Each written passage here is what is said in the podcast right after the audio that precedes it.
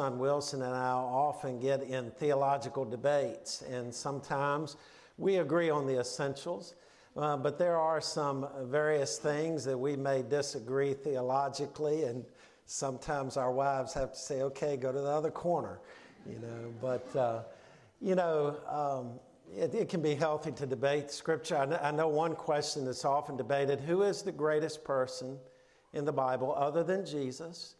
Who's the greatest person to walk the face of the earth? You know, some might say King David. He was a man after God's own heart. God himself declared that. Others might say, well, wait a minute, what about Moses? Moses was able to experience God in a time and in a way that no one else was able to experience, and he was the one, the vehicle through whom God gave his very law to the people. But then when you begin to say that, somebody say, now wait a minute, what about Daniel during the Babylonian captivity when everyone but he and his three friends sort of faltered? Daniel stood strong and was triumphant uh, in the Lord. The list could go on and on. Old Testament Joseph. Somebody would say, well, look at David. David uh, fell into temptation, but the Old Testament Joseph, when Potiphar's wife approached him, he was strong and resisted that. Some might say, what about the great ladies in the Bible? Ruth, who was so faithful and became part, uh, or Jesus was of her earthly line. Or what about Esther, who was most beautiful in her day, but used her beauty not to draw attention to herself, but to be a vehicle to uh, bring forth the deliverance of God's people? Or Mary, the mother of Jesus. The list can go on and on. And granted, there are many things we can debate on the Bible. What's the greatest miracle? What's the greatest event? What's the greatest narrative? But to be honest, there actually is an answer to this question. And the reason we know it's an answer is what Jesus said in Matthew 11 and 11. He said, Truly I tell you, among those born of women, not one was greater than John the Baptist. And he goes on to say, But he who is least in the kingdom of heaven, who has been saved, who is in Christ, is greater than he. And so we might agree if Jesus said, John the Baptist, there's none greater, then we must at least admit that it's a tie. You know, there may be someone equally as great, but there's none greater uh, than he. When God chose to introduce himself publicly in his public ministry to this world, the one who ushered that in was John the Baptist. He's such a figure of importance. Look with me at John chapter 1. I want to begin reading in verse 19. Again, uh, the Apostle John wrote about John the Baptist, who was distinct from him. In verse 19, this was John's testimony when the Jews from Jerusalem sent priests and Levites to ask him, Who are you? He did not deny, but confessed, I am not the Messiah. What then? They asked him, Are you Elijah? I am not, he said. Are you the prophet? No, he answered. Who are you then? They asked. We need to give an answer to those who sent us. What can you tell us about yourself? He said, I'm a voice of one crying out in the wilderness, make straight the way of the Lord, just as Isaiah the prophet said. Now they had been sent from the Pharisees, so they asked him, Why then do you baptize if you aren't the Messiah or Elijah or the prophet? I baptize with water, John answered them. Someone stands among you, but you don't know him. He is the one coming after me, whose sandal strap I'm not worthy to untie. All this happened in Bethany across the Jordan where John was baptizing. Let's pray. Father, as we open your word today and we look again at what is the truth, and it's this that we've a story to tell.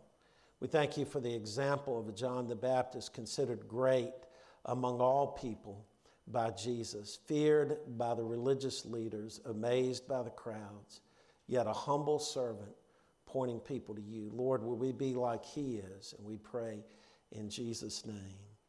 Amen.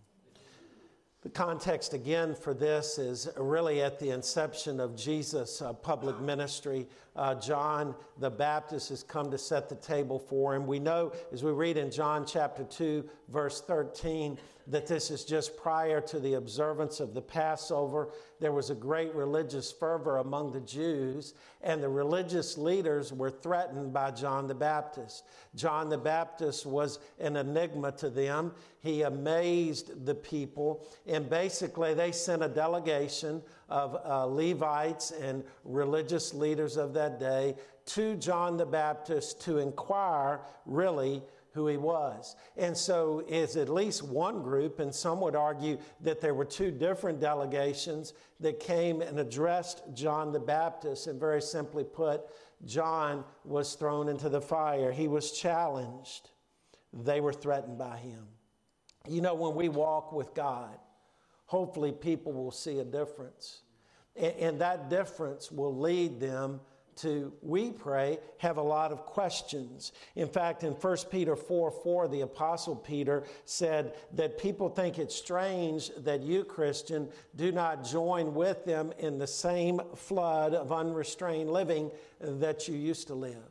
Uh, I have a good friend. I went to high school with one of the roughest, toughest guys that I know. Now he's walking with God. Whenever I see him, there's a difference in him. And it's an encouragement and it's a testament to the Lord.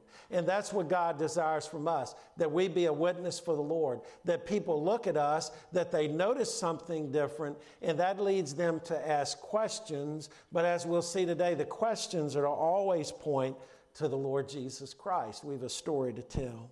This morning, uh, very simply, I want to look at three things regarding John the Baptist. First, who he was not. Secondly, who he was. And finally, what he did. And we'll follow him in that order. First, John the Baptist, we want to see it, who he was not. Now, he was a lot of things. We just saw he was a man of great reputation. We see in our uh, text today that he was threatened by the religious leaders. Uh, they were uh, uncomfortable because of his popularity. We just saw in Matthew 11 11 what Jesus had to say about him. But he was unique in his day. He stood head and shoulders above the crowd. Saul, when he was called to be king of Israel, stood ahead above the crowd. When you looked out on the crowd, it would be like if I looked out today and somebody was that high.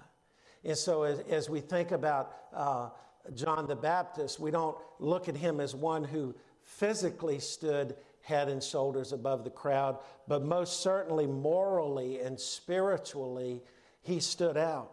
He, he, but yet, we see, as popular as he was, as great as his standing was, it didn't inflate, his own ego. He had a moral and a spiritual balance. So I want to look today at first what he was not. He was not the Messiah. He didn't deny it, verse 20, but he confessed, I am not the Messiah.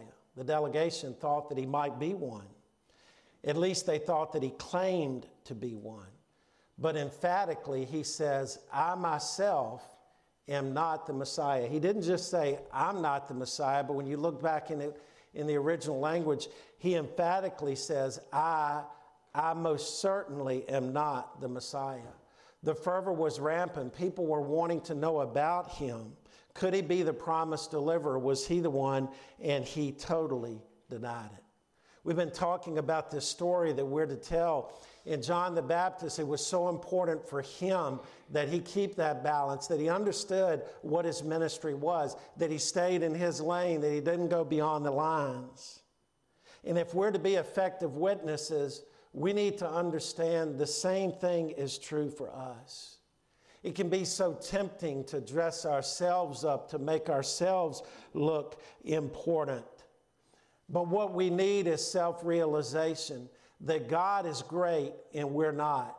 That we're not here to build up a church or a ministry or a person or a personality, that we're to build up the Lord Jesus Christ. It could have been so easy for John the Baptist to begin to enjoy all the adulation. It could have been easy for him to think, you know, uh, look at these people. I have them in the corner. They're really squirming here. They don't know who I am. But he kept his eyes on Jesus. But I want you to see a second truth.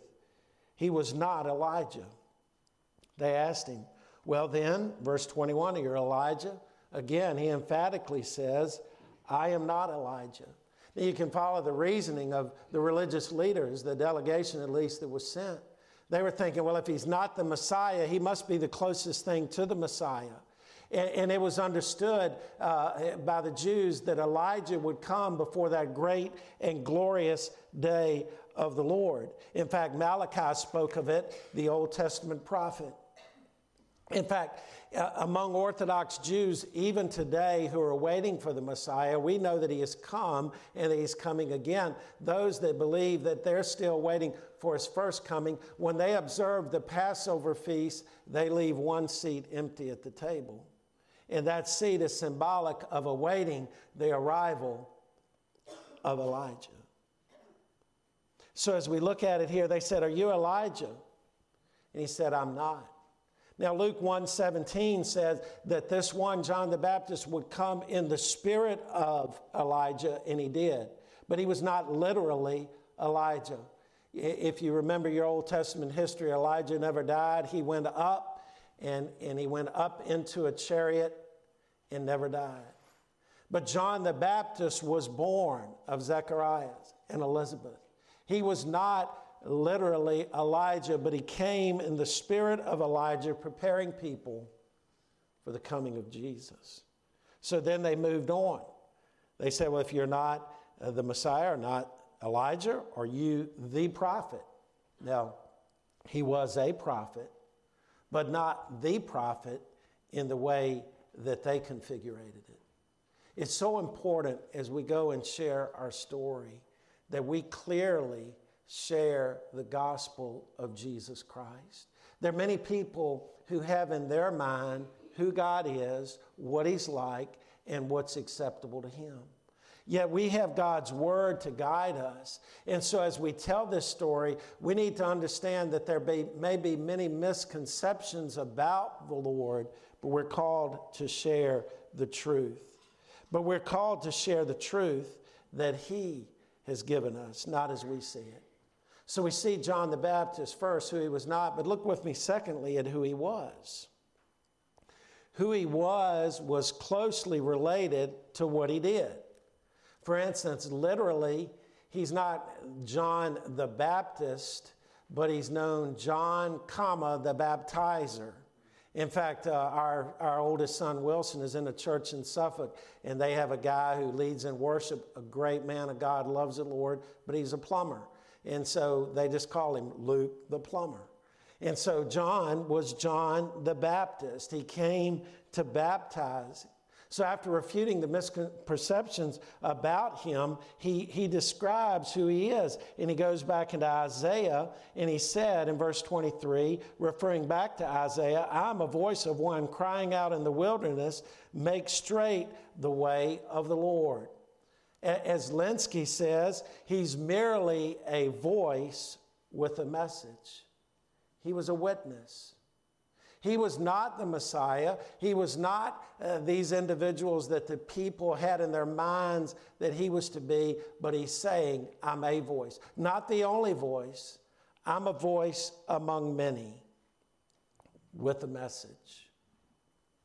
Now, let's not be mistaken. In his time, historically, John strategically was placed to do something he alone could do. But in our day, we live in our day, we're to be a voice in our time. When was the last time you shared about Christ with someone?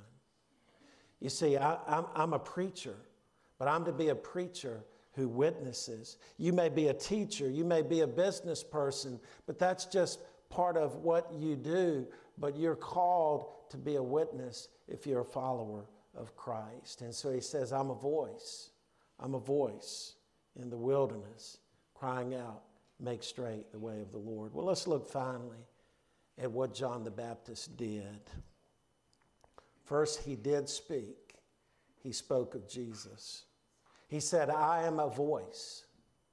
A voice actually communicates what you're thinking. Like right now, I may be thinking about what I'm going to eat for lunch. You don't know unless I tell you, okay?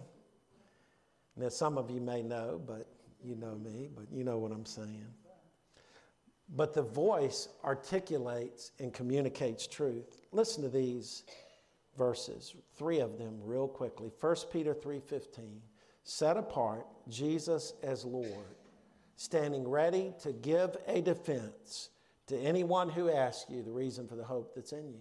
If we're going to share the reason for the hope that's in us, we've got to use our voices. Romans 10 14.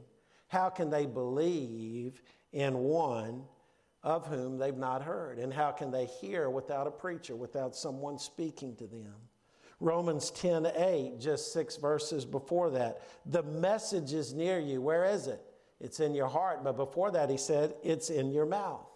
If you're a follower of Jesus, you're to communicate the gospel of Christ. Now, think about this because I was thinking this week.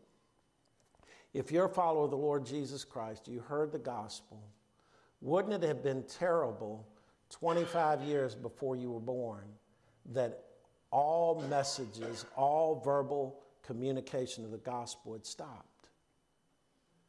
If it had stopped, you would not have heard. If you would not have heard, you would not have believed. Is it right for the gospel to stop with us? It's not. We're one month out from May 21st, and it's an outdoor service. And this church has a story to tell. And the desire of the outdoor service is not that we just get all together in our own little huddle and have our own little thing like we're a country club. No. The purpose of this is that we reach out and we invite friends, family, the community to hear the gospel of Christ. Hey, people are hungry. We are living in unparalleled days in our nation. Things are tough. It's tough out there, I'm telling you. And it's easy to become hardened to it and critical. And it's easy to be caught up. But the church has the answer. The answer is Jesus Christ. We must invite people he spoke of Jesus. But I want you to see a second thing, and this really jumped out at me. He made it easier for others to believe. He said, I'm the voice of the one crying out in the wilderness, make straight the way of the Lord. He was a forerunner. Back in 1986, my, my junior year at Hampden-Sydney, um, we had a great dignitary come and offer the commencement address. I wondered why didn't we have the same the next year? But when I was a junior, the senior class had George Herbert Walker Bush come and bring the address right here in Farmville. At that time, he was vice president of the United States. And LD probably can remember that. The couple of weeks leading up to it, we saw guys that weren't looking like Hampden-Sydney guys around. They were maneuvering around. They were preparing for the vice president to come. There were Secret Service agents and they were around the periphery. They were scoping the scene. Why were they coming? They wanted to make sure that there were no negative events and they wanted to make his arrival easy so that people could hear from him. That's what John the Baptist was doing for Jesus. He was making it easier for people to believe in Jesus Christ. I wonder today, is that how you look at my life? God, I want to make it easier for someone to believe in you. I want my life to make it easier for someone to believe in you. I want my words to be so clear that someone can believe. He made the path clear. He made it easier for others to believe. Third, he came bringing a baptism of repentance. Hey, they were asking him, verses 24 and 25, you know, hey, why are you baptizing? You, you just told us you're not Elijah, you're not the prophet, you're not the Messiah. Why are you baptizing? And John says, I baptize with water, but again, there's one coming out after me that's greater, and we know that he came preaching a baptism of belief in Christ, belief in himself, and inner cleansing. Now, John's baptism was a baptism of repentance. We know that because in Acts chapter 19, when Paul, we studied Ephesians a, a, few weeks ago, when he came to the, the people at Ephesus, there were 12 individuals who had received John's baptism, but they said, We've never heard of Jesus. And he didn't say, Well, that's fine. He said, let me tell you about Jesus. He shared Jesus, and they were baptized in the name of the Lord Jesus Christ. Well, what do we learn from that? That John, while his ministry was essential, it wasn't enough. That's why he said, There's one coming after me who's greater. But it was essential. It's like a softball coach like Mark. You got to get to first base before you get to second base. And so repentance was first base. They needed the message of repentance so that they might from there move forward to belief in Jesus Christ. Repentance is essential to salvation. You can't get to second until you get to first. Years ago, we took a group of youth in the community and we were sharing Christ. We took him into Farmville. I remember talking to a young guy, he was probably 16 or 17.